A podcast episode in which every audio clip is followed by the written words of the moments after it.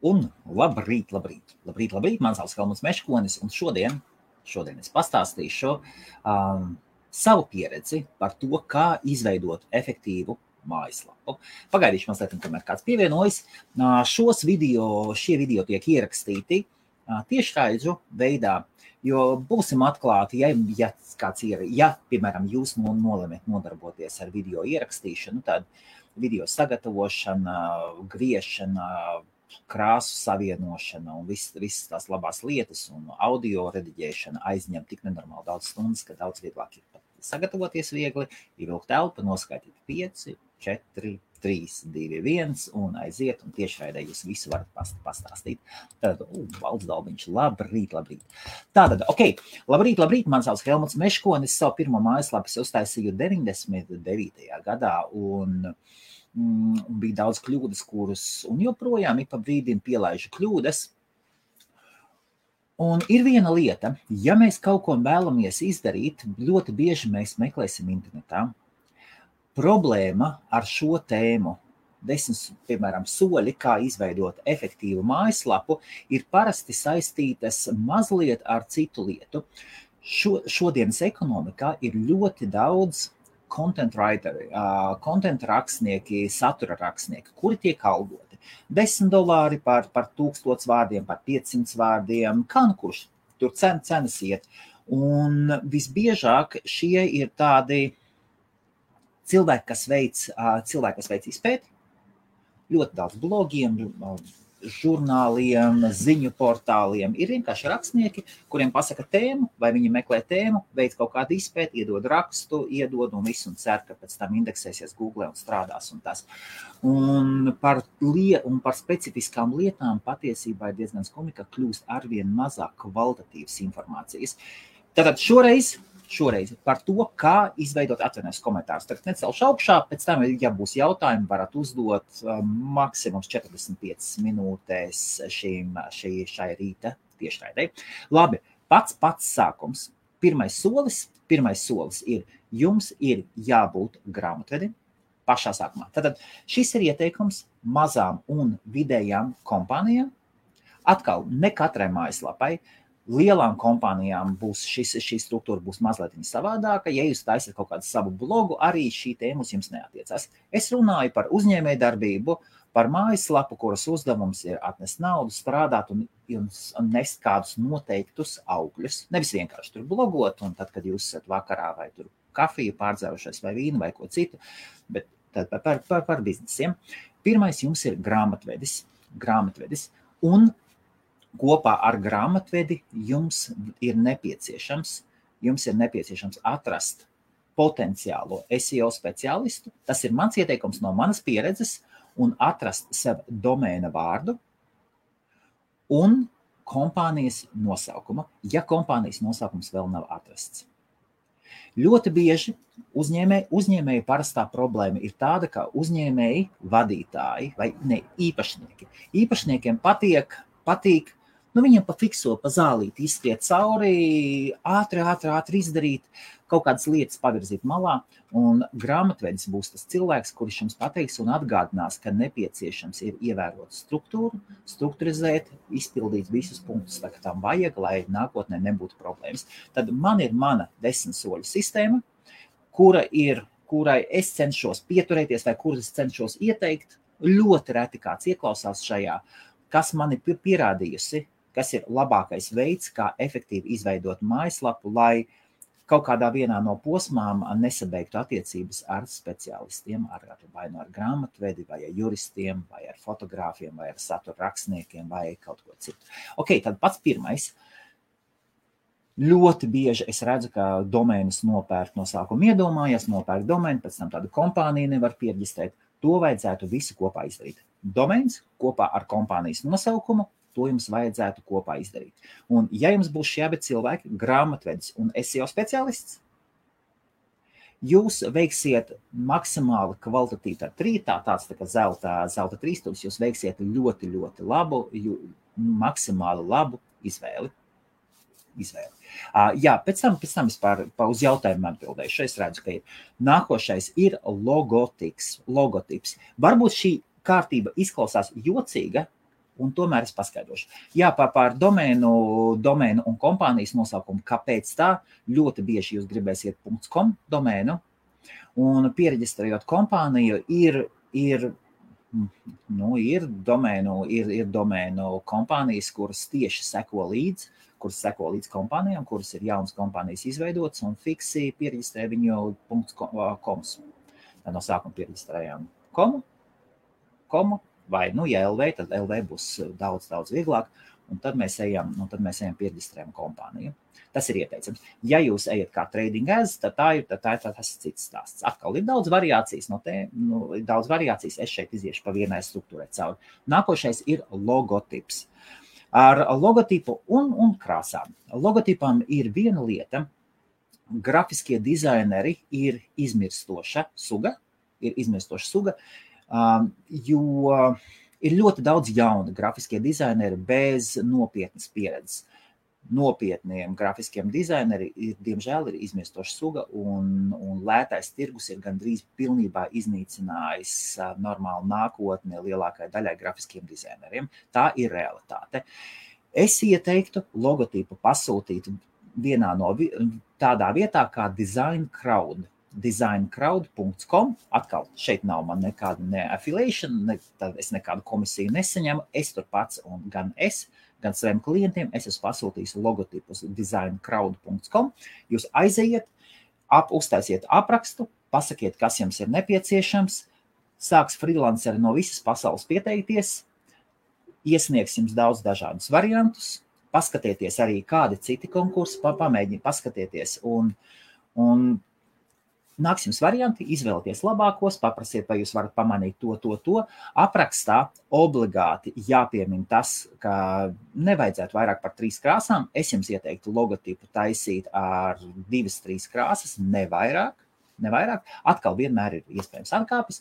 Un nākošais ir, um, jums ir jābūt tiesībām visām, visām intelektuālajām tiesībām jums ir jābūt jā, jāpatur uz šo logotipu. Tas ir ļoti, ļoti svarīgi. Pasūtot jebkāda veida radošos, radošos māksliniekus, gan rakstniekus, copywriteri, fotogrāfi, vienalga, kad vienmēr ir jābūt aprunātam, ka jums pieder pilnas tiesības uz, uz šo darbu izmantot, kā jūs viņu vēlaties. Tas ir jūs un Un šajā gadījumā arī.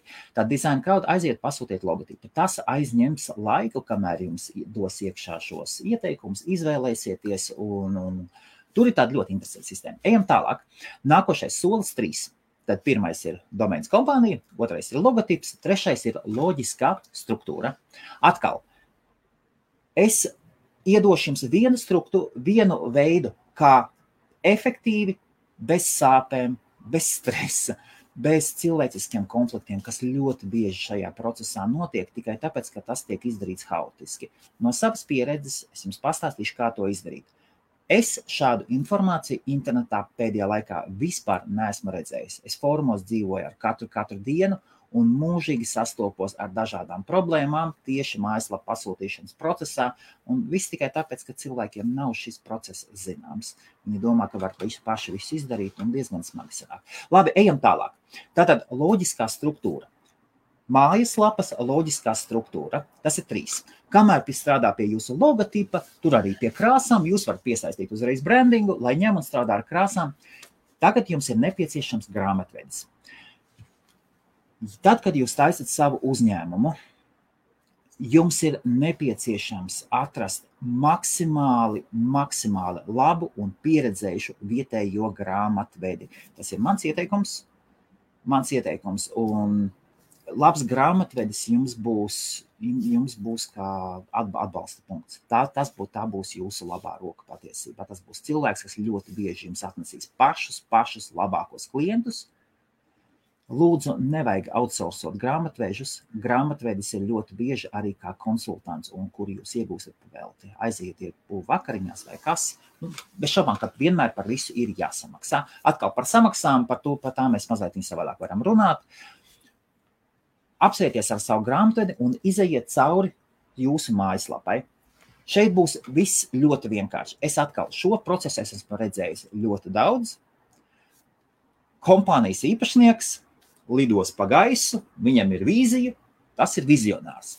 Grāmatvedis būs, pies, pies, būs pielikts pie zemes un pateikts, nu, vecais, labi, nu, neteiks vecais, teiks, tomēr, ko mēs, ko mēs darīsim. Tad jūs gribat pārdot to, to, to, jums ir labāk, jums ir vairāk naudu atnesa šis produkts, tas, tas, un tad, iz, tad ir jāizveido mājaslapai loģiskā struktūra. Pasaulē ir ļoti, ļoti, ļoti daudz mājaslapas, kur cilvēki ienāk un apjūg. Un viņi nezina, ko darīt. Mājaslapas uzdevums ir tad, kad atnāk apmeklētājs, struktūrēti, struktūrēti izvest cauri dažām, dažādām durvīm, pat pa dažādām ejām, lai jūsu ideālais jā, klients, teiksim, apmeklētājs, izdarītu, izdarītu jums vēlamo, vēlamo lietu, vai tur parakstītos uz kaut kādiem updatiem, vai arī kādu produktu nopirktu, vai jums pazvanītu. Tad mājaslapas uzdevums ir izdarīt visu, pārdot jūsu pakalpojumu, vai, vai ideju, vai, vai preci. Un jums ir jāstrādā pie loģiskās struktūras. Kāpēc tas ir, kāpēc tas ir nepieciešams šajā procesā? Šajā procesā parasti, kad pasūta mājaslapas, biznesa ideja lido arī gaisā. Nu, vizionārs. Mājas, gandrīz, gandrīz vienmēr īpašnieki, īpašnieki ir vizionāri, kuri ļoti daudz ko lietas aizmirst, vai arī nu, noliek maliņā, pēc tam nodarēs. Šajā gadījumā jūs ar grāmatvedi iesiet cauri, grāmatvedis, grāmatvedis palīdzēs jums uzzīmēt struktūru, jūs atradīsiet ļoti, ļoti daudz lietas, kā vest un kā organizēt savu biznesu. Jūs atradīsiet, kur jums ir nepieciešama. Pēkšņi atcerēsieties, o, mums ir tādi, tur no te mums būs jurista palīdzība vajadzīga. Aha, mēs nezinām, kā mēs to izdarīsim, kā to izdarīsim. Strādājot pie loģiskās struktūras, jūs ļoti, ļoti, ļoti daudz ko atklāsiet. Un savadot kārtībā loģisko struktūru, jūs nu, teiksim, netīšām savedīsiet kārtībā arī savu, savu uzņēmēju darbības, savu uzņēmēju darbību, darbības veidu. Es esmu redzējis daudz, daudz reizes, cevišķi pēdējā laikā es pats cenšos pieturēties pie šādas struktūras, tad, kad klientiem, tad, kad klientiem ir bez šaubām ir jābūt finansēm, ir jābūt grāmatvenim un ir jābūt vēlmei nestrādāt vienam. Tad, kad tas ir iespējams, kad ir iespējams piesaistīt speciālistus, tas nav, nenozīmē, ka vienmēr par speciālistiem ir daudz jāmaksā. Nekad. Atkarībā no jūsu situācijas ir dažādas iespējas. Vienkārši tad, kad jums ir finanses, tad, kad jums finanses atļauj, tad jums ir iespējams piesaistīt augstākas klases un lielākas pieredzes speciālistus, un kas rezultēsies visbiežāk labākā efektivitātē un labākos rezultātos. Tomēr ir iespējams apiet apkārt ar draugiem, paziņām, ja nav līdzekļi, bet pavisam ierobežots. Arī tas ir Arī tur ir iespējams savu variantu. Izstrādājot loģisko struktūru. Uzreiz loģiskās struktūras izstrādāšana jums aizņems apmēram 2-3 mēneši, balstoties uz manu pieredzi. Ļoti bieži šeit jūs apstāsieties uz to, hops, mums ir nepieciešams jurists, jurista atrašana, cenu sarunāšanas un tādas lietas. Ejam caur, tad šeit mēs tiešām šādi strādā pie mājaslapas. Var bez šaubām paņemt uztaisīt visu kopijas paste, kaut ko iemest iekšā, gatavs, lūdzu, ņemiet. Un tā, tā, tā arī tā taisa mājaslapas. Nākošais. Struktūra, loģiskā struktūra ir gatava. Es varbūt varu parādīt, man ir, man ir pašam liela tāfele, man ir pašam birojā stāv liela, liela tāfele, um, pusotras metras uz, uz divu vai divu pusmetri. Un tad, kad es, tad, kad es zīmēju jaunu mājaslapu struktūras, uh, es viņu ņemu ārā, uzstādu, man viņa tā griežās uz divām pusēm, un tad mēs zīmējam, zīmējam struktūru un strādājam pie tā. Nākošais ir piesaistam SEO speciālistu, Un es paskaidrošu, ka, paskaidrošu, kāpēc. Jau speciālistu piesaistam, lai viņš vai viņa paskatās uz šo loģisko struktūru un apstiprina. 95, 99% gadījumā jums būs jāveic izmaiņas.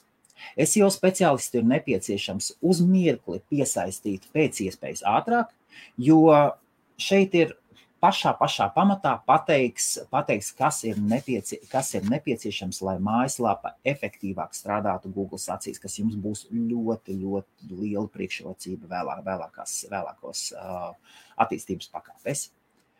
Visbiežāk strādās ar menu, visbiežāk, visbiežāk strādās izmainīs lapas hierarhiju, sadalīs par, par svarīgumiem, par produktu grupām, no citas, tad no citas puses paskatīsies uz šo visu pasākumu.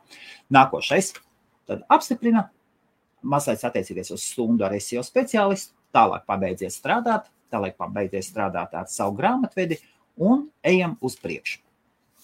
Tagad mēs taisam mājaslapas skeletu, rāmi, uh, nezinu, kā lai to latviešu kārtīgāk sakārto,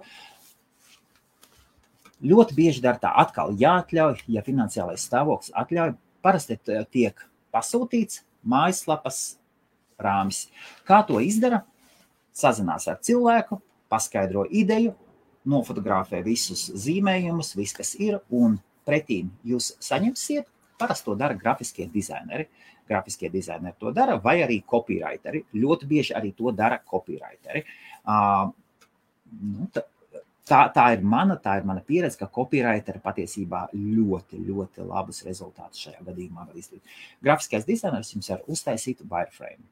Saucamā wireframe mājaslaps, kā mājaslapa izskatīsies. Parasti wireframe taisa. Jums būs, tad, kad loģiskā struktūra, jums būs sadalīta. SEO speciālists jums pateiks, viennozīmīgi pateiks, ka nevajag, nevajadzīgs vairāk kā 5, 6 top sadaļas, 5, 6 top sadaļas. Parasti tur jums būs galvenā lapa, tātad homepage, pēc tam jums būs produkti vai pakalpojumi, tad būs par mums, tad būs par mums, un tad būs kontaktās lapa. Apmēram tas, tas ir standarts. Un, un nevajag izdomāt savu divritēni pasauli, tomēr pieradusi, kas zina, kādām parasti jābūt ir mājaslapām. Uh, Un apmēram mums taču visiem patīk aiziet uz mājaslapu un, un neapjukt un zināt, ah, ok, es zinu, tur kaut kur jābūt te baltas lapai, tur jābūt tādai lapai, tur jābūt tādai lapai. Atkal maz atkāpīta. Es nekādā gadījumā šeit neesmu perfekts. Es arī ļoti bieži grēkoju. Tomēr mums ir bijuši produkti, un arī no manas pieredzes, tad, kad mēs pieturamies pie šāda, tad, kad es esmu bijis komandā, kad mēs pieturamies pie šādas struktūras, viss aiziet kā, kā saka, Latvijas, kā smērēts. Okay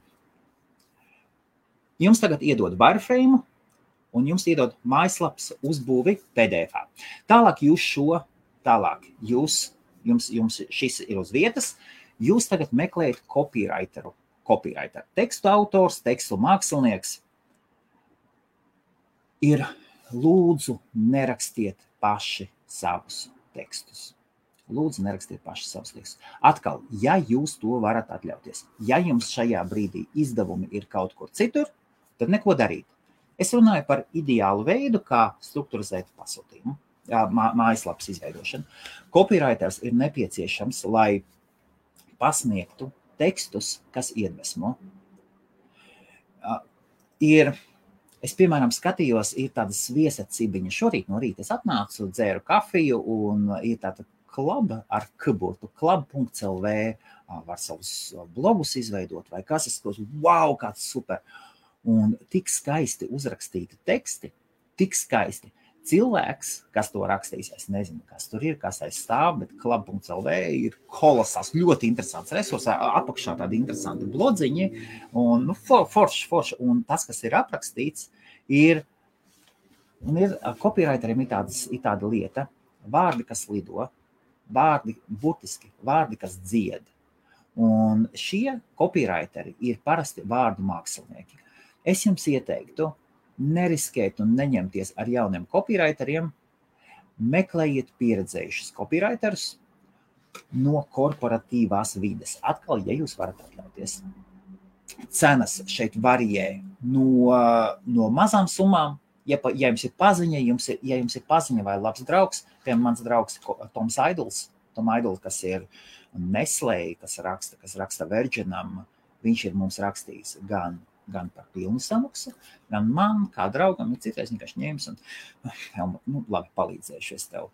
Es domāju, ka Host Marijas arī pie viņa došos, un mēs, mēs pārrakstīsim tekstus, aprunāsim budžetu, un šoreiz gan par viņu pasūt, pasūtīšu. Un tad, kad pieceļ, tad, kad profesionāls korporatīvais copywriters ar savu nu, autoru, tekstu autors. Es atvainojos, es skatījos, varbūt, ja jums ir zināms labāks latviešu, latviešu vārds copywriteram, pa, pas, pasakiet, es nezinu, tekstu autors, tas it kā tā nav. Un viņš uztaisīs tekstus viegli, viņš vai viņa uztaisīs tekstus viegli salasāmus, viegli izlasāmus un tādus, kas iedvesmo, izved cauri, lai cilvēks jūt, ka viņš tiek gaidīts. Viegli, skaisti, skaisti teksti, kas apraksta precīzi, bez, bez, bez, bez liekā, izdarīs to visu. Tad copywriters strādā, copywriters jums atnesīs katrai lapai, katrai lapai, tad balstoties uz wireframe, katrai lapai un struktūrai viņš izveidos šos tekstus. Kā strādā ar copywriteriem? Ar copywriteru parasti strādā tā. No sāka, tad, kad ir atrasts copywriters, parasti copywriteri jums palīdzēs atrast vai nu SEO speciālistu, tomēr es ieteiktu paļauties uz grāmatvedi. Visos šajos punktos, ja jums ir nepieciešams, ja jums ir nepieciešams padoms, pirmais cilvēks, pie kura griezieties, griezieties lūdzu pie sava grāmatveža. Lūdzu, lūdzu, investējiet savā grāmatvedī. Es nevaru tā teikt, bet manu, manu pakaļu, mani grāmatveži ir glābuši tik daudz reizes. Jūs, kā biznesa īpašnieks, būsiet vizionārs viennozīmīgi. Jums, jums, jūs lidosiet idejās un tas, un paļausieties uz speciālistiem dažādās jomās. Neatkarīgi no tā, cik jūs dziļi pazīstat vai spējat strādāt savā jomā, tas nenozīmē, ka jums ir pieredze vai pieredze visās pārējās jomās. Un grāmatvežiem, pieredzējušiem grāmatvežiem ļoti bieži ir ļoti, ļoti plašs sakaru tīkls un ļoti labi atstrādāta ieteikuma sistēma kur mutiskais sarafāna radio strādā. Un atradīs jums grāmatvedis, jums palīdzēs atrast gan juristu, gan, gan copywriteru, gan SEO speciālistu. Un varbūt pat mājaslapu izstrādātāju. Grāmatvežiem parasti ir šī kolosālā īpašība. Viņi cenšas ieturēt neutralitāti, un viņi vienmēr pārstāv savu klientu intereses varbūt man ir tāda bijusi pieredze. Ja gadījumā kāds no manas Latvijas bijušajiem grāmatvežiem skatās, vai Maruta, vai, vai citi, tad liels paldies. Man bija Latvijā ļoti liels prieks ar jums strādāt. Man ir paveicies. Man vienmēr ir bijuši ļoti, ļoti labi grāmatveži vai grāmatvedes. Tātad ar kopiju kā strādājam? Ar kopīraitiem atvainojos par, par to, ka es atgāju maliņā. Jūs pastrādājat, tad jūs sarunājat interviju, Šoreiz šī būs intervija. Vienas stundas saruna, visdrīzāk viņa būs Zoomā. Zoomā parasti ieraksta, copywriters ierakstīs. Šeit jums ir nepieciešams savākt kopā. Tad būs copywriters, bet šā būsiet jūs pats. Tālāk ir jābūt grāmatvedim un ļoti, ļoti ieteicams šim nākotnes SEO speciālistam. Ja jūs vienā brīdī izdomājat SEO speciālistu mainīt, nav problēmas Es saprotu, varbūt daudz teiks, ka ir nepieciešams cits speciālists, bet jo mazāk cilvēku, jo labāk. Tad jūs sanākat četratā. Es jau speciālistam ir jāzina, ka vispār jātaisa ciet. Šeit būs uzreiz parādīsies, tātad, kas notiks. Copywriters uzdos jautājumus, tad viņam, būs, viņam paskaidros, kas ir projekts. Un vizionārs sāks stāstīt. Viņš aizies un aiziet. Un tas kā pļāvā. kad traktors aiziet pļavā vai, mašīna līkumā neierakstās un aiziet pļavā. Tāpēc jums ir šeit un tikai runās, runās un, un ļoti bieži stāstīs, kāpēc viņš tik foršs un kāda ideja. Un copywriteram ir tomēr svarīgi, kas viņam ir jāraksta. Un šeit ir vajadzīgas šīs bremzes, un, būs, un tas būs jūsu grāmatvedis.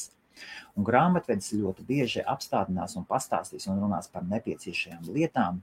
Tad būs vairāk savas informācija, ļoti strukturēta informācija par biznesu, par visu, kuru pastu, kuru vislabāk atbildēs tieši grāmatvedis.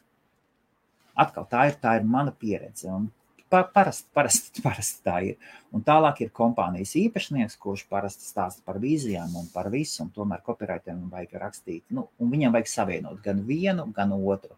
Un viņš skaisti, skaisti jums visu saliks kopā, sažonglēs un būs. Tad viena stunda sarunas, ja kaut ko nepieciešams, tad SEO speciālists pateiks, ka tomēr lūdzu uzrakstīt vairāk par to. Atslēgas vārdi mums ir tādas, tādu uz priekšu būs menu, tad izvēles augšējās. Kas ir ļoti viens no svarīgākajiem, e, ne jau tā kā top trīniekā, top desmitniekā. Top desmitniekā loģiskā struktūra mājaslapas un menu izvēles ir ļoti, ļoti ietekmē, ļoti, ļoti ietekmē jūsu rankingus un atgādinās par to, par kaut kādiem atslēgas vārdiem. Un viena stunda beigusies, ieraksts beidzies, copywriters sāk strādāt pie tekstiem. Iedos pirmos uzmetumus, piedos uzmetumus, visdrīzāk norganizēs vēl vienu sarunu, Nākošajā sarunā apmēram uz stundu iespējams jūsu SEO speciālists vairs nav vajadzīgs. Šajā gadījumā tiecieties jūs, copywriters un atkal grāmatvedis. Lūdzu, neignorējiet grāmatvedi. Un par to bez šaubām vienmēr ir, ir jāmaksā. Un, un tālāk copywriters tagad zinās, kādi viņiem vēl papildus jautājumi, izdarīs savu darbu, tad ierakstīs sarunu, sagatavos jums visus materiālus, jūs apmaksājat viņa rēķinu un, un ejiet tālāk. Tad jums tagad ir copyright. Un, un tā, tas aizņems arī laiku. Tad šie soļi nav tā, ka pirmais solis ir domēns, pēc tam logotips, loģiskā struktūra. Jūs iesakat vienu, ķerieties pie nākošo viens, viens vilcieniņš sācis iet, un jūs, jūs ejat tālāk. Tad, kamēr copywriters strādā, tagad mēs ķeramies, un teksts jau nav vienīgais, kas ir mājaslapās. Tā kā mēs neaizrausimies pārāk, es nevēlos, lai šī saruna būtu ļoti, ļoti gara. Nākošais. Mājaslapās nekad, nekad nepietiek tikai ar tekstu. Jums būs nepieciešams bildes, jums būs nepieciešams grafika, tad jums būs fotografijas, grafika, jums būs nepieciešama arī video materiāli. materiāli. Par no šiem visiem, no šiem visiem visgrūtāk, visgrūtāk. No manas pieredzes izklausīties varbūt jocīgi. Visdrīz, iespējams, jums ir komanda. Iespējams, jums ir komanda cilvēki, kas strādā vai vairāki dibinātāji. Ir ļoti, ļoti grūti savākt šos cilvēkus kopā un uztaisīt vienu kobildi. Kobildes ir ļoti, ļoti, ļoti nepieciešamas. Un es, ja jums ir iespēja, bez šaubām, šis ir, šis ir septītais solis, sāciet strādāt pie bildēm, pie grafikām. Grafikām visām vajadzētu būt viena stila, un, un, jā, un pie video. Un pie video. Bez šaubām šos soļus var ieviest vēlāk. Ir ļoti daudz mājaslapas. Es parasti arī strādāju, ka es strādāju procesā, es strādāju procesā, un es pēc tam, pēc tam kaut ko nomainu, lieku iekšā un, un daros. Nu, tomēr nav ieteicams neskat nemācīties no manis, pamācīties struktūrām, kas strādā. Es pēc es esmu salīdzinoši hautis cilvēks arī, un tāpēc es, es, es pats, diemžēl, man jāatzīstās, un tad, un tad pārkāpjot vienu vai otru noteikumu, es gadās, gadās, un pēc tam ir vienmēr blakus, blakus efekti, kas ir diezgan sāpīgi.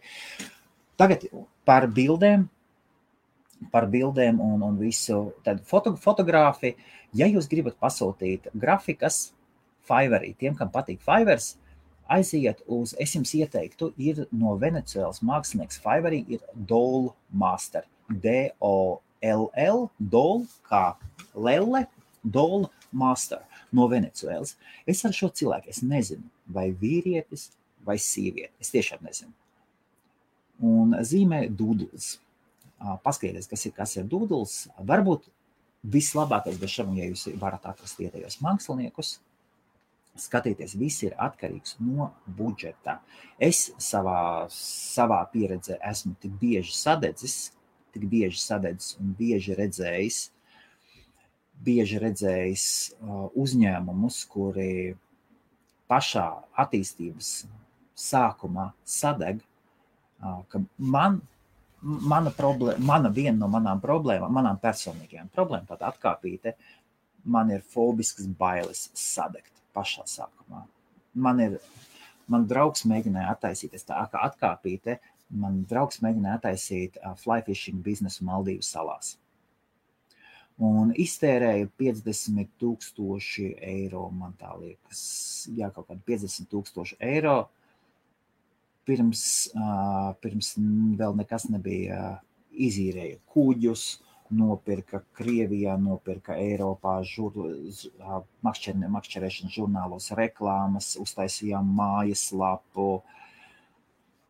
Un, un iztērēja visu naudu pirms viņam, pirms viņam kaut kas bija aizvērās ciet, un tad, kad atbrauca, atbrauca uz Latviju, atbrauca uz Latviju, tad viņam sāka nākt iekšēji pēc ka cilvēki mājaslapā ir, viņi vēlas aizbraukt pie viņa tur vai tā, vai tā, un, un pamakšķerēt. Viņš tur bildes bija salicis iekšā. Kolosāls. Biznesa ideja bija kolosāla. Un tas nav vienīgais. Es ļoti bieži redzu, ka cilvēki sadeg, biznesa jauni biznesa sadeg, un es no šīm baidos, un tāpēc esmu mājaslapās cenšos, es cenšos būt ļoti uzmanīgs ar naudas tērēšanu tieši biznesa sākuma etapos. Tas tā, tādā maza, mazai atkāpītei. Tad bildes, grafikas, video un juridiskie dokumenti jums ir jābūt kārtībā juridiskajiem dokumentiem. Ja jums ir iespējams iestājieties, viena lieta, kā ekonomēt uz šo, ir iestāties. Bez šaubu, ka jums, jums ir nepieciešami pazīstami juristi, kuriem jūs varat griezties pie palīdzības. Ir dažādas komerciālas organizācijas, piemēram, savu kompāniju No Stress, no Stress Limited. Es esmu iestājies Federation of Small Businesses, un man ir pieejama Legal Helpline. Un tad, kad man ir kādi jautājumi, es varu ņemt telefonu, zvanīt, skaidrot, saņemt atbildes, tas ir viss iekļauts manā membershipā. Un arī vēl maz atkāpīt, es jums ieteiktu iestāties dažādās, um, dažādās organizācijās, vismaz divās uzņēmējdarbības organizācijās, kurās jūs satiksiet sev līdzīgi domājušus cilvēkus, kuri jums, kuri jums palīdzēs būt efektīvākiem. Bet tas ir kaut kas cits. Tad septītais solis - bildes, grafikas, video, video un uh, jauni juridiskie, juridiskie dokumenti. Atkal tas aizņems laiku. Starp citu, nekas nekonvertējas tik labi kā FAQ lapa, tad frequently asked questions, tad jautājumi un atbildes teksta variantā. Un šie teksti, un šie teksti, un jautājums un atbildi ir pārvērsti kā video. Man ir bijuši, es esmu ar šo spēlējies un konvertējās. Tā kā ļoti, ļoti skaisti. Ļoti skaisti konvertēs. Atkal pie, pie šādām lietām jums ir jāpie, jāpiesaista, ja jūs vēlaties, lai pēc iespējas labāk stāvētu, piesaistiet copywriteri. Labi, ejam tālāk. Un tikai astotais punkts mums ir mājaslapas izstrādātājs. Tad pirms mēs apstādām novelkam strīpu, kompānija domaina vārds, logotips, loģiskā struktūra, loģisko struktūru pārveidojam ar SEO konsultantu, piektais mājaslapas skelets vai wireframe, uzbūve, tad tas būs PDF, apmēram uz piecām dažādām lapām. Tālāk jums būs copywriters, tālāk bildes, fotografijas, video, juridiskie dokumenti, un tālāk astotais punkts mums ir mājaslapas izstrādātājs. Mājaslapas izstrādātājiem tikai šajā punktā, tikai šajā astotais punkts, astotais punkts. Es Starp citu, šīs idejas, šīs idejas pamudinātājs man bija burtiski nesen man viens pazīstams korporatīvais korporatīvais cilvēks pateica, Helmut, nu tev ir tāda pieredze. Es zinu, ka tu vari, un es esmu redzējis, klau, un anglis. Viņš saka, uztaisi man, uztaisi man. Es zinu, ka tu visu izdarīsi. Es viņu skatos. Uztaisi man mājaslapu, un tad es tā domāju, nu, pagaidi, pagaidi. Nu, kāpēc es izdomāju, uztaisīšu? Tad es uztaisīju podkāstu, podkāstu video angļu valodā par šo pašu tēmu. Tagad es nolēmu jums, jums šo ierakstīt. Tikai šajā punktā atrodiet mājaslapu izstrādātāju. Ar mājaslapu izstrādātājiem jums ir jāparunā cena, jums, un arī ar visiem speciālistiem vienmēr ir jāparunā cena. Tad, kad ir cena, cena ir jāparunā pirms, pirms jebkāda pakalpojuma saņemšanas. Pirms. Nekādas pēc cena ir ļoti, ļoti svarīga. Ļoti, ļoti bieži, ļoti bieži šo pakalpojumu sniedzēji, radoši cilvēki negrib runāt par cenu, viņiem ir kauns, jo radošiem cilvēkiem ir kaut kā tomēr vairāk vai mazāk iedzīts, ka nauda ir kaut kas nepārāk labs. Ētiskas vajadzības, naudā nav laimes un tādas lietas. Uh, kas visbiežāk mm, nu, ir diezgan ir diezgan dzīvo citā realitātē, iedomu realitātē. Un aprunājiet mājaslapu cenus, izstrādāt un iedodat tagad, un tagad jūs viņam iedodat pilnu, iedodat, jūs viņam iedodat wireframe, jūs viņam iedodat fotogrāfijas, jūs viņam iedodat bildes, tekstus, viss ir paskaidrots, lūdzu strādā. Un saņemot šādu, un saņemot šādu informāciju, Jūs uh, grāmatā, uh, grāmatvedis, es redzu komentāru no Ginčas, čau Ginčā, kolosāls, kolosāls mums džeks ir, jā, ah, oh, Ginča, kāds forši. Un, uh, un, jā, nu redz, kā izsatos no atvainojas tūlītās. Mājaslapa izstrādājs saņemot, ļoti efektīvi izpildīs jums mājaslapu. Tieši tā kā viss nepieciešams. Viņam nebūs nekādi jautājumi. Ja būs kādi jautājumi, viņš zinās, par ko tur būs specifiski. Uh, pasūtot mājaslapas, mūžīgi ir viens un tas pats. Mājaslapu īpašnieki nezina, ko viņi tur vēlas. Viņi kādi vēl teksti, viņi neko nezina, ko viņi grib mājaslapās. Viņi vienkārši nav gatavi pasūtīt mājaslapas.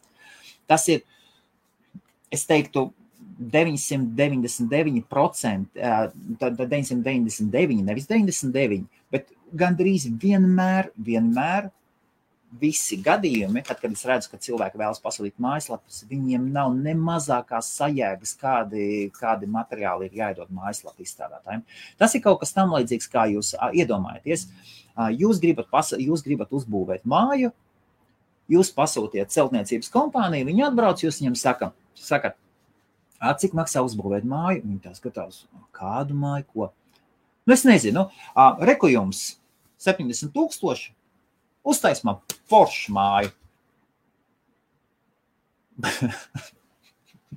ne plāni, ne atļaujas, nekā nav. Un ļoti bieži, ļoti bieži, tāpat kā būtu arī celtniecībā, ja celtniecībā, celtniecības kompānijai pavisam nav klienti, viņi saprastu, ka klients ir kuku, bet neko darīt. Nu, tad viņi ņems un īstenos, un būs problēmas. Un, un pasūtītājiem nepatiks tas, ko izdarīs, jo viņa vīzija ir savādāka.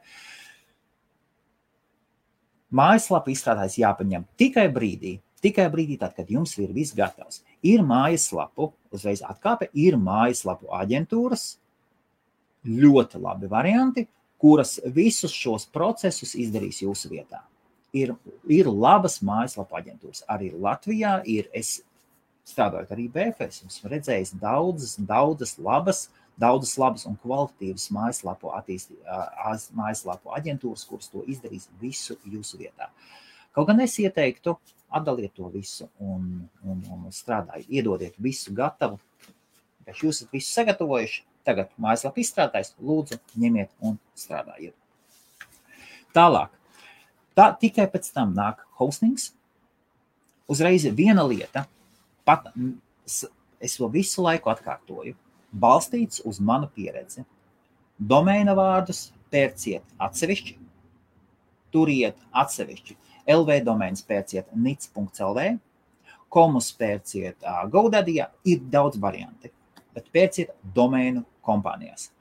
Hostingu pērciet tikai hostinga kompānijās. Un no, mā, no mājaslapu izstrādātājiem nevajag, nevajag, nevajag ņemt hostingu. Kaut arī, kaut arī man ir klienti vai draugi, kuri pie kuri man, kuriem es esmu taisījis mājaslapas un kuri pie manis hostojas. Turiet Šeit nav runa par draudzību, šeit nav runa par ērtumu, šeit ir runa neturēt visas olas vienā, vienā groziņā. Mājaslapa izstrādātājs jums ļoti bieži paskaidros, kāpēc jums būs izdevīgi par daudz lētāku cenu paņemt hostingu tajā pašā kompānijā, kur jūs paņemtu. Jau paņemtu.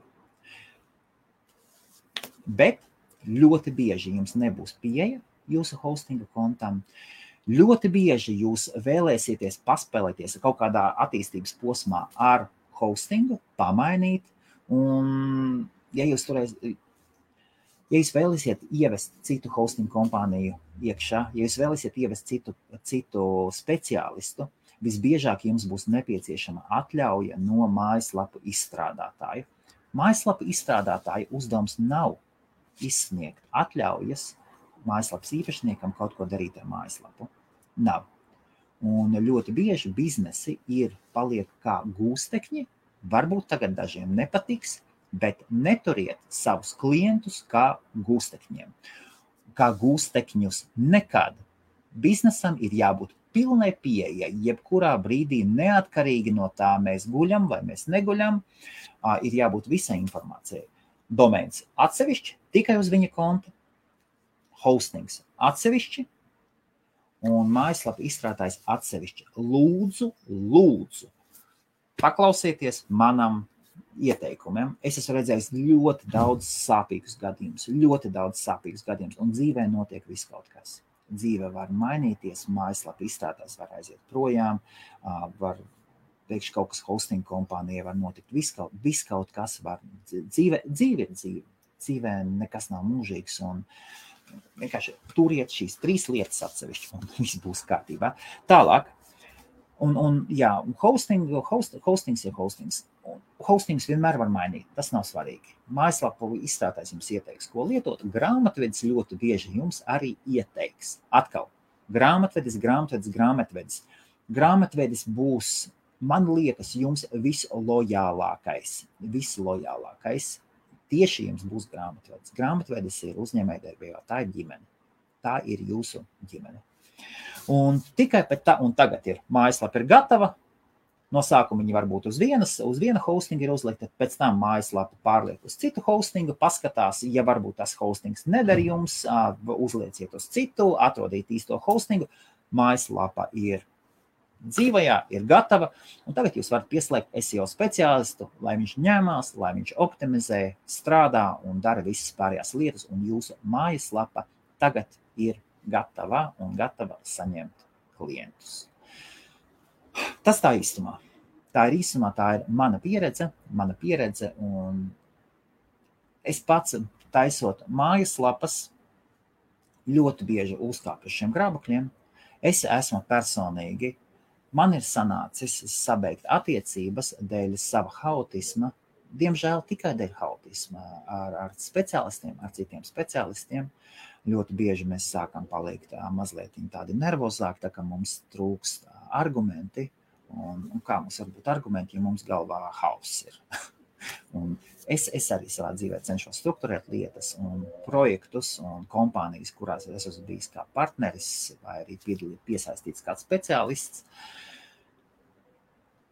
Proces, tie, kuri pieturās pie šāda, pie šāda stila, ir šīs mājaslapas tiek izveidotas bez stresa, ar mieru, Viņas ir efektīvas, kvalitatīvas un, un dara visu tā, kā tam plānots.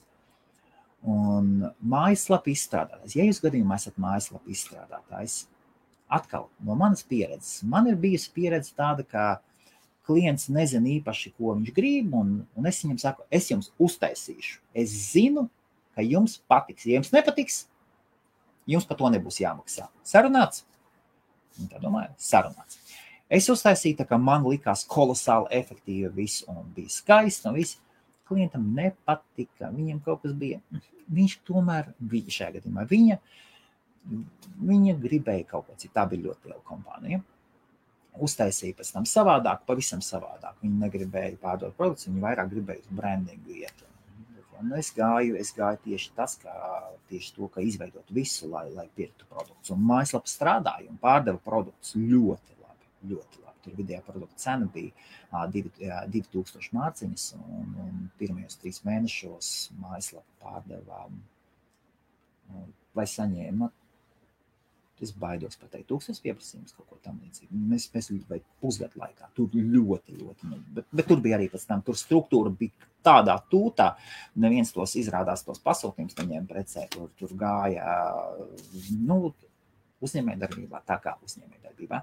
Tātad vēlreiz, pats galvenais un pats galvenais grāmatvedis lūdzu. Jūs esat uzņēmuma īpašnieks, jūs esat vizionārs. Grāmatvedis ir jūs vienmēr noliks pie zemes. Okay, tagad paskatīšos ātri jautājumus. Tad vēlreiz labrīt, labrīt, Valt. Rolands, labrīt. Sveiks, Roland. Sveiks, sveiks Viktor. Labi, tad Ginča. Paskatīsimies, ļoti noderīgi. Es, es tiešām ceru, ka jums noderēs. Un atkal šis ir vairāk mazākiem un vidējiem uzņēmumiem. Un, labrīt, Ginča. Tātad Tad sanāk, viss jāizdara pirms, un vispār uzņēmums sāk strādāt, nevis kaut cik atpelnīt. Un, ja biznesa neaiziet, vējā izmesta nauda. Šis ir, šeit ir runa par procesiem, par procesiem, lai jūs efektīvi varat dabūt mājaslapu gatavu. Šādā veidā jūs to dabūsiet. Mājaslapa jums būs gatava visātrākajā veidā. Pat ja izskatās, ka jums mājaslapas izveidošana šeit aizies, piemēram, trīs mēnešus, trīs mēnešus. Man apmēram šī struktūra aizņem trīs mēnešus, kad mēs ejam pa visiem posmiem. Mēs pasūtām logotipu, mēs ceram, ķeramies pie loģiskās struktūras, juristi sāk strādāt. Toties Cik es neesmu redzējis mājaslapās, kurās nav juridiskie dokumenti? Cik? Cik nav redzētas mājaslapas, kur, kurās, kuras pārdod preces, kurām ir viņas staigā, ginča, šīs mājaslapas staigā pa plānu ledu. Pa plānu ledu. Ir mājaslapas, kuras prasa uzcēties tikai uz ticību. Tikai uz ticību. Un ja jums ir sevišķi, ja jums nav pieredze savā mājaslapas izveidošanā, lūdzu pieturieties pie šīs struktūras. Tad tas ir tas ļoti vērtīgi. Un vēlreiz es šo video uztaisīju, jo šādu informāciju es neredzēju. Es neredzēju. Es nolēmu paskatīties, jo pēc paskatīties mājaslapā pasūtīšanas struktūras, nu iemetiet komentāros, ja jūs atradīsiet kādu. Šodien tekstus internetā raksta rakstnieki vai rakstnieku kompānijas, kurām iedod tēmas. Viņiem vienkārši samaksā, cik tev vajag. 10 dolāri, 20 dolāri, uzrakst man par šo tēmu. Cik tev vajag? 50 eiro. Uztais man preses relīzi. Cik tev vajag? Preses relīzi, lai būtu, lai tiktu nopublicēta polo. 500 eiro. Lūdzu, lūdzu nopublicēt. Uzrakstīt, nopublicēt. Un visam ir cena visam ir cena. Un šajā kultūrā, šajā apakšuzņēmēju kultūrā, mums ir nopietna problēma. Speciālisti nerunā par savu pieredzi, un speciālists, speciālisti viedoklis it sevišķi struktūrizētā pieejā būs pavisam, pavisam savādāks. Arī es tagad es veidoju host Mariju. Es esmu izvēlējies citu ceļu. Es esmu izvēlējies, paņēmis uh, gatavus moduļus, man ir kolosāls latviešu konsultants. Kolosāls. Es, kā, tad, kad viņš būs gatavs, mēs šeit apsēdīsimies, parunāsim. Viņš pastāstīs, vārdā Renārs, viņš pastāstīs savu, savu pieredzi. Un cilvēks, kuram bija savs liels datu centrs, un joprojām ir daudz, daudz klienti. Un, un arī savu biznesa plānu, visas plānoju aprunāt vēlreiz ar savu grāmatvedi, ar Pāvelu. Aprunāšu, vai man ir vajadzīgs VAT vai ne, visus legālos dokumentus, kas ir, it kā jau pārbaudīt, es, po, es palūkšu, lai mani konsultanti Federation of Small Businesses, es sēdēšu uz telefonu, cik nepieciešams, Šeit juristi ir ļoti dārgi. Mans, man, man, man ir daži ļoti labi juristi, kas man ir, kurus es piesaistu tad, kad man tas ir nepieciešams. Šajā gadījumā es ceru, ka es izlīdīšu cauri telefonu konsultācijām. Nu, paskatīsimies, ja nē, tad vajadzēs kaut kam vairāk maksāt. Piesaistiet speciālistus, piesaistiet speciālistus. Tā, es mētājos tā. Man jau liekas, ka grāmatvedis varēs labāk pateikt, kas dara mājaslapai. Drīzāk jau. Nē, Nekā, šī ir viena no lielākajām kļūdām. Digitālie mārketinga speciālisti visbiežāk ir mākoņu stūmēji. Viņi, viņa uzdevums ir pārdot sevi un pārdot kaut kādu noteiktu rezultātu. Atvainojos visiem digitālā mārketinga speciālistiem. Gluži tāpat kā ārsta uzdevums ir Tad, kad ir diagnosticēta, kas jums pa vainu, izārstēt, viņš ir izpildījis savu. Tāpat digitālais mārketinga speciālists. Digitālais mārketing. Es ļoti atvainojos. Mūsu dēls skatās daudz digitālā mārketinga speciālisti. Grāmatvedis. Grāmatvedis. Grāmatvedis skatīsies uz visām lietām daudz dziļāk, daudz savādāk un, paņem, un ļaus jums pieņemt pareizus lēmumus ļaus neizt, nepārtērēties. Runājiet, apstipriniet ar grāmatvedi, konsultējieties, konsultējieties pie grāmatvežiem. Uh, jā. Man ir ļoti, man ir ginča, man ir ļoti laba pieredze ar maniem grāmatvežiem. Man tiešām. Un ņemiet un grāmatvežus, ņemiet pieredzējušus. Vēlreiz Marta neskatās no Latvijas. Tāda kolosāla grāmatvedi bija. Um, Un mani Lielbritānijas grāmatveži, gan Andrejs Svirskis, un pēc tam Pāvels. Un es vi... gluži iedomājieties, ka jūs spēlējat, ziniet, spēli, bija tāda spēle, mafija, tāda stratēģija, man tā liekas, bija, un tur tie gangsteri. Un tur jūs varat pieņemt darbā dažādus, tur, tur vai tur izsitējis vai kas, bet viens no pirmām lietām jums ir jāpieņem grāmatvedis un jurists. Un tur tiem grāmatvežiem ir zvaigznītes, un juristiem arī zvaigznītes. Un toties, jo vairāk zvaigznītes, jo vairāk par viņiem jāmaksā. Un jo jums labāks būs grāmatvedis un jurists, jo jums ātrāk ies uz priekšu. Ja tur tā puszvaigznīte tam nabaga grāmatvedim juristam būs, būs auzas, būs nopietnas auzas. Grāmatvedis. Jūs nevarat iedomāties, ja jūs ne, neiet iekšā uzņēmējā, jūs nesaprotat, kas ir labs grāmatvedis. Tas ir tāds atbalsts. Okay. Shopify uztaisot demo. Jā, Shopify uh, Jā, var arī tā, bez šaubām. Shopify ir online veikals. Tad online veikals es runāju par mājaslapu. Var, var arī Dienas laikā, jā. Uztaisīja, uztaisīja bezšaubā. Un ko darīs ar juridisko pusi? Un ko darīs ar fotografijām? Ko darīs ar struktūru? Va, var pats visu darīt. Vari pats. Ir cilvēki, tad šis, šis gadījums attiecas. Es runāju par cilvēkiem, kuri saprot priekšrocību tam, kā strādāt komandā. Labs rīts no Lielbritānijas, ja, vai nopirkt datoru un jau gatavu komplektāciju. Ok, ja ir cilvēki, kas strādā visu pašu. Jā, var mainīt, var visu kaut ko tieši tā. Taisnība nevajag visu no jauna izdomāt. Ei, sveiks, Jāni, sen, sen, sen neredzēts. Mhm cik es esmu saskāries, tad lielākā daļa lapu ir uztaisīta šķīvi, strādā un, diemžēl, loģiski. Jā, tieši, tieši, tieši tā. Tie. Kur man zvaniņš? Kafija man jau būs atdzisus, man te kafija blakus ir. Un tieši Tieši tā, ļoti, ļoti, ļoti bieži, ļoti bieži mājaslapās ir, ir, ir tādi trūkumi. Arī manā gadījumā, Host Marijā, es esmu daudz, esmu tā izlīdz cauri. Un tomēr es, es zinu, ka man ir citas lietas, mazliet es juridisko pusi kārtoju. Bija ļoti svarīgi. Es, es kārtoju testus, es testēju, un, un, un arī mājaslapu pats mainīšu. Pēc tam Host Marijā es vienu brīdi iešu, iešu visam, visam cauri šai struktūrai. Uh, Jā. Um, nepiekritīšu, galvenais pie mājaslapas ir grāmatvedis, manuprāt, dizainers un SEO speciālists. Viktor, labdien! Šī, šī ideja ir tāpēc, ka tev jau ir jums vai tev, nu mēs esam draugi, Viktors, atļauj, atļauj. skatītājiem atvainojos, Viktors, es uzskatu Viktoru par draugu un uh, es ceru, ka tas ir apusēji un Viktors ir uzņēmējdarbībā jau sen. Nu, galu galā ir četri veikali, fiziski veikali, ir veiksmīgs online veikals. Zinu, ko dara. Zin, ko dara. Tomēr no otras puses, Viktors ir cilvēks, kas viens pats visu dara. Viņam patīk pašam knibināties un ņemties. Var arī tā dzīvot. Var arī tā dzīvot. Jā. Um, es runāju, Viktor, par pašu sākumu, pašā sākumā, pašā sākumā. Uh, izvēl, izveidot loģisko struktūru, kompānijas nosaukumu un, un arī atkal pie kompānijas nosaukuma, pie domēna grāmatvedis SEO speciālists.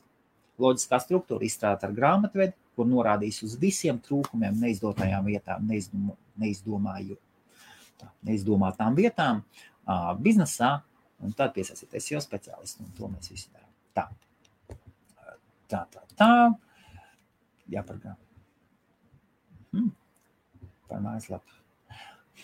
Mājaslapā grāmatvedis neapstiprina. Nē, nē, grāmatvedis, uh, labi, grāmatvedis, ok, biznesa struktūra. Biznesa struktūra un pieturēt uzņēmēju, kas lido pa gaisu pie zemes. Uh, labrīt, Lorna. Lorna, uh, čau, pavisam sen, sen, sen neredzēta. Uh, kā, kā, kā iet grāmatu projekts, starp citu, kolosāli latviešu meiteni Lielbritānijā. Kolosāls, kolosāls, kolosāls, kolosāls bizness mazliet kaut kas brandingā, kaut kas ar tīģeriem saistīts. IBC klaviatūra nesanāk, ok, tas viss labi. Galvenais grāmatvedis visur. Jā, jūs nevarat iedomāties, kur ņemt hostingu. Mēs ņemam visi apakšā. Viens no hostingiem. Par hostingu es jums ieteiktu hostingu ņemt. Uh, paldies, Ginča! Hostingu es jums ieteiktu ņemt vietējo. Ja jums mājaslapas klienti ir Latvijā, ņemat Latvijas hostingu. Atkal cena, cena ir viena lieta. Cena ir ļoti, ļoti svarīga. Uh, par Latviju es gatavoju salīdzinājumu, Hostmarijas uh, cenu salīdzinājumu ar, ar lielākā daļa Latvijas hostingiem. Mums tur tāda tabula ir vairāk nekā desmit. Mēs parādīsim, ka cenas ziņā mēs esam priekšā gandrīz vienmēr un visur ir viens variants, kur vispār jūs par velti. Uh, dabūt hostingu Latvijā vienai mājaslapai. Tomēr lielāko izklājumā, tur, kur ir salīdzināmies lētākos budžeta plānus, dodam vaļā tikai nu tikai. Jā, un tomēr es jums ieteiktu, ja jums ir uzņēmē, uzņēmums, Viktora gadījumā, Viktors pašlaik hostējas pie manis, viņš tur ik pa brīdim maina hostingus, kas ir pilnīgi normāli, pilnīgi normāli. Viktoram vispār vajadzētu hostingu īrijā, tāpēc lokālais hostings, par to es parunāšu, uztaisīšu atsevišķu tēmu. Ja jums ir ASV, jums vajag hostingu ASV, ja jums ir klients Latvijā, maksimāli tuvu sev ņemiet to. Jāmācās par grāmatvedī, tas izklausās foršāk nekā pavadīt mega, mega darbus un, un no sākuma, kur pieredzi dabūt, vajadzēs strādāt, salīdzinoši zemu atmaksu, ir jākārto ļoti daudz eksāmeni. Liels darbs, liels darbs. Sveiks, Andrejs. Starp citu, jā, ja jums vajadzīga kvalitatīva e-komercijas lapa, viennozīmīgi Andrejs, Andrejs Luters. Es, to, ko es redzu, kā cik pedantiski un labi strādā Andrejs ar visu, tas ir, tas, tas ir fantastiski. Skaidrīti zeme, oh, skaidrīti no Turcijas, uh, kolosāla uzņēmēja, un es domāju, visi tie, kas ir Jelgavas LLU mācījās un kas zina zaļo zemnieku klubu, uh, pareizi es teicu, ja, ja vai jaun, jauno zemnieku, nevis zaļo, jauno zemnieku klubs, iezekā, jā, jauno zemnieku klubs, tad skaidrīti bija ilgu, ilgu vadītāja, kolosāla. Jā, Nils Patels. Jā. Tā, labi, paskatīsimies, ja kādam vajadzīga efektīvs.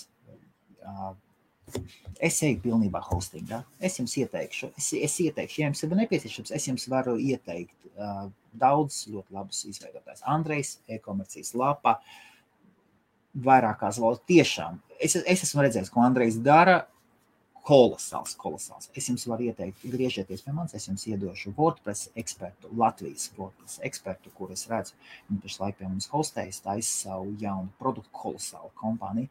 Es cenšos netaisīt mājaslapas, es eju pilnībā hostingā iekšā. Mm, būvēju datu centru, tagad strādājam pie līgumiem, mēģinu visu. Man ir, man ir mazliet cita sfēra. Es varu taisīt mājaslapas, es to tomēr es to daru tikai draugiem. Tā, um, un viens jautājums, kā domā, vai mazo biznesa mājaslapas nav jau pagātnē? Um, nē, nav. Nav pagātnē nekādā veidā. Un es jau Aha, nu, rekur, ja Rolands mums ir sens, sen jau pazīstams, vai, vai redzēt, fiziski nepazīstu, ja saka, tad, ja Aigars Cepītis, super, varbūt Aigar, ja ir vēl piedalīties kādā tieši tad mēs varam parunāties. Jā. Es jau, es jau nekad nebūšu lēts, nebūs lēts, labs SEO. Starp citu, par SEO, ja jums, ja jums finanses atļauj, SEO speciālists ir jāņem uz pilnu laiku. SEO speciālistam ir jābūt galvā tikai vienam projektam, pamostās ar domu par jūsu mājaslapu un aiziet gulēt ar jūsu mājaslapu. Tas būs pats efektīvākais veids. Tā, pasūtījuma lapas. Labi, es atvainojos ļoti, ļoti, ļoti daudz, ļoti daudz, labi, iziesim cauri. Jāsaprot, ka pirmajā vietā ir mobilā lapa versija un tikai tāda desktop.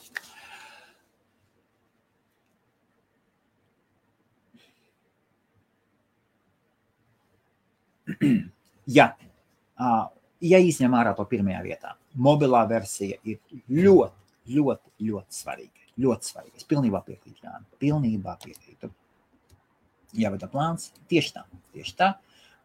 Digitāla mārketinga spējas, tas gan, ok, tas gan par grāmatiešiem nenovērtētu melnā darba darītāju filmu. Jā, tev laimējas. Jā. Jāmāri šeit, šeit ir, un starp citu, ja jums ir Jelgavā nepieciešamas telpas, vai ja jūs Jelgavā meklējat pieredzējušu uzņēmēju, kuru pakonsultēt, uzrakstiet Māram Auziņam. Mans draugs, mans draugs, studiju biedrs, un es Māri pazīstu. Es pat nezinu, cik sen. Ļoti, ļoti. Un uzaiciniet šo puisi, uzaiciniet uz vakariņām. Kolo, kolosāls uzņēmējs. Un no, nopietnas, ar, ar ļoti tādu stingru skatu uz dzīvi. Um, tā. Jā. Jā. Jā. Paldies. Bez šaubām. Uh, tā. Kad palīdzēja izlēmēt no mājas, es jums Ah, Aigaram, Aigaram mums vēl nav palicis. Ap citu, Aigar, es jums pārliku mājaslapu uz, uz mazliet uh, citu. Mums ir, mums ir serveri optimizēti priekš WordPress. Tad, kad jums cilvēks skatīsies jūsu mājaslapu, pēkšņi tur parādīsies mazliet cita lieta. Es pārnesu, lai mums ir serveri izdalīti, mums ir Windows, vienkārši serveri, lai, kas ir optimizēti, lai jūsu mājaslapas stils ātrāk attīstās uz priekšu. Ja jums nepieciešams vairākas mājaslapas uzlikt virsū, tad padodiet man ziņu, es jums pielikšu klāt. Ok, guten morgen, un labi visiem, liels paldies, ka skatījāties, rekord 59 minūtes, 1 stunda, un jauku dienu, un jā, atrodiet jau labu grāmatvedi. Un vienā teikumā Visu informāciju savācam, pilnīgi, pilnīgi, un gatavu iedodam mājaslapas izstrādātājiem.